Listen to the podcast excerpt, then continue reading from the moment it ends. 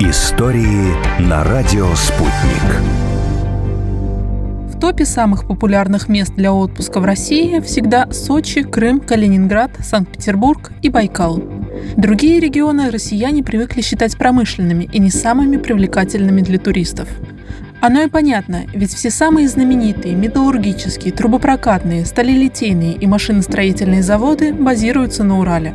Все это производство существенно влияет на экономику, но и оставляет свой след на экологии. Больше всего страдают водоемы. Например, в Челябинске в них сливали производственные отходы. А в 50-е годы прошлого века здесь даже произошло несколько крупных радиационных аварий.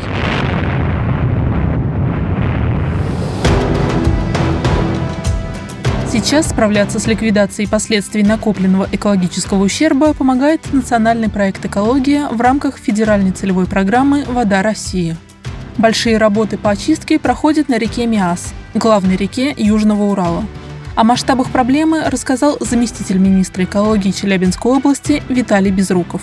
И в рамках национального проекта «Экология», помимо вот этих мероприятий, вот, которые сделал у нас, в рамках нас проекта проводится еще ряд объектов. Это мы очищаем реку Миас, в центре города. Река Миас тоже у нас не чистилась на протяжении 30-40 лет. То есть, если раньше в советское время здесь ходил небольшой кораблик, люди купались на реке, то последние года наблюдалась полная заболоченность реки, река была полностью заросшей, был такое болото с неприятным запахом. Естественно, это вызывало раздражение населения. В рамках этого, конечно, мы провели работы по его очистке. Уже два года мы идем работы. Было убрано порядка 12 гектаров реки. В центре города вывезли мы 12 тысяч кубических отходов, но это около тысячи машин. В основном мы убирали тростник, растительность, которая образовалась на реке, и мусор, который был на самой реке, и который был в береговой полосе, да, то есть вот такое большое накопление отходов. А сейчас, конечно, мы э, в будущем надеемся на получение федеральных средств. Мы уже сделали проект, будем обращаться в Министерство природы для получения федеральных денег,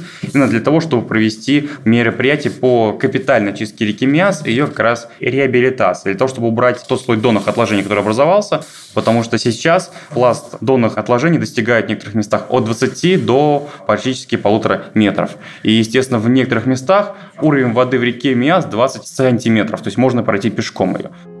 Из-за того, что на дне реки скапливается большое количество ила, она не только мельчает, но и меняет русло. Но это лишь вторичная причина загрязнения реки. Сильнее всего влияет человеческий фактор и урбанизация. Застройка прибрежной территории, строительство мостов, плотин и водозаборов.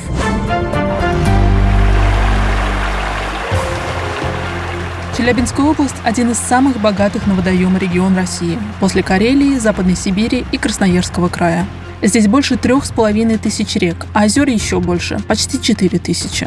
Например, здесь есть озеро Тургаяк, одно из чистейших на планете и второе по прозрачности в России после Байкала.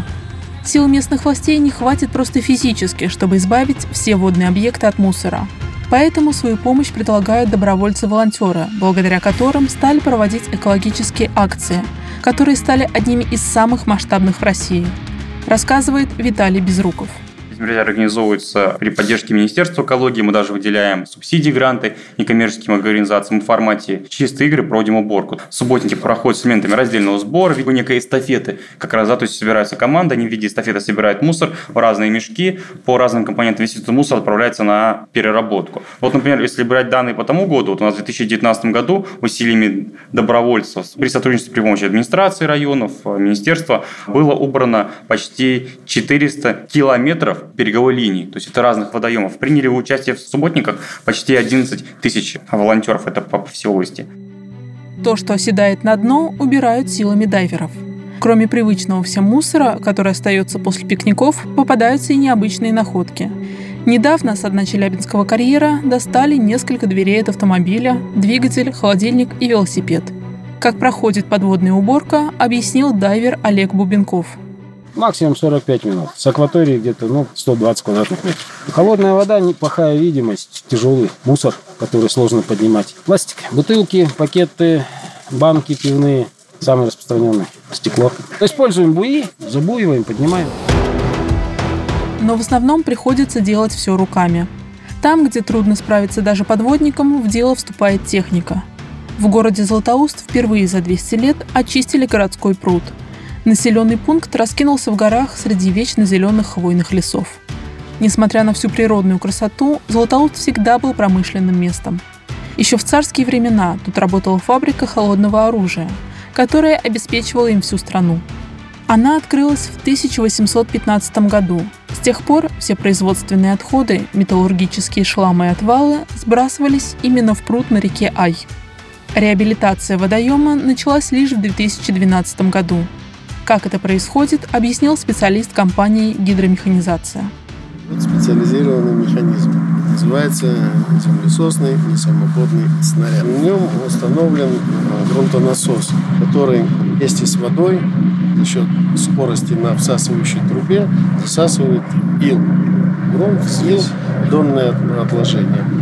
И вот эта смесь водогрунтовая, пульпой называется, она по трубам, то есть насос качает, по трубам идет на гидроотвал. Там из трубы изливается, поскольку резко увеличивается площадь течения, да, скорость падает. И частицы грунта, они оседают. А вода продолжает свое движение через водосбросной колодец, обратно возвращается в воду. Главный итог очистки водоемов не только внешние изменения, но и возрождение подводной жизни, рассказывает Виталий Безруков. Когда вот мы только начали чистить, появились раки в реке, появилось большое количество рыб. То есть мы сами не ожидали, что река оказывается настолько богата. Все думали, все считали, в том числе специалисты, что река это погибший объект, то есть уже нету какого-то водного биоразнообразия. Но когда начали все работы, были, честно, приятно удивлены. То есть рыбаки показывают свои большие уловы рыбы, сдавали ее на анализ, на качество, все можно использовать в пищу. Это тоже как индикатор чистоты водного объекта. Еще одно большое пятно на экологической карте региона – городская свалка. Она появилась в 1949 году в центре Челябинска. Ее закрыли лишь в 2018 году. Но почти за 70 лет существования здесь накопилось 17,5 миллионов кубометров твердых коммунальных отходов. Нетрудно догадаться, какие запахи доносились до жителей близлежащих районов. Ежегодно выделялось от 60 до 90 тонн токсичных газов, среди которых аммиак и угарный газ. Еще одна из причин закрытия – фильтрат. Все осадки, которые попадали на свалку, вытекали из-под нее в почву. При этом они смешивались с вредными выделениями от гниющего мусора. В сутки объем фильтрата мог достигать 75 кубометров. Хуже всего становилось, когда на свалке происходили пожары – ну и, конечно, за мусором всегда охотились крысы, птицы и насекомые, которые буквально заполонили округу. О ликвидации свалки рассказал главный специалист по Уральскому региону федерального экологического оператора Дмитрий Тюрин – Самая главная идея проекта в том, чтобы, во-первых, исключить доступ кислорода туда, в тело свалки, и таким образом исключить возможность возгорания. Это было сделано путем устройства пересыпок. Часть просто послойно сверху засыпалась полуметровым слоем суглинка. А в дальнейшем было задумано сделать вот такой вот кирикон, который сейчас есть, у которого три, четыре уровня в некоторых местах. Во-первых, исключить туда попадание осадков. Для этого тут многослойный вот пирог сделан такой. Во-вторых, исключить неконтролируемого выхода газов. Все газы уже спокойно мы собираем в одно место и будем утилизировать, просто сжигать. К сожалению, другого способа использования этого газа нет. Там такой сложный состав, там много паров воды, аммиака, что использовать его там для производства тепла, электроэнергии просто нерентабельно. Теплотворная способность великая, но получить с него тепла очень сложно. Больше того, его приходится даже дожигать. Но самое главное, что в результате того, что не поступает кислород и не поступает вода, сейчас оттуда выделяется чистый газ. Но Сейчас газов, таких, которые были, нету. Там сейчас пропан, метан. Здесь нету запаха свалки, как в газовой службе. Вот, аккуратно пахнет. Все работы закончатся в 2021 году. Свалку озеленят и посадят деревья. Но это еще не конец.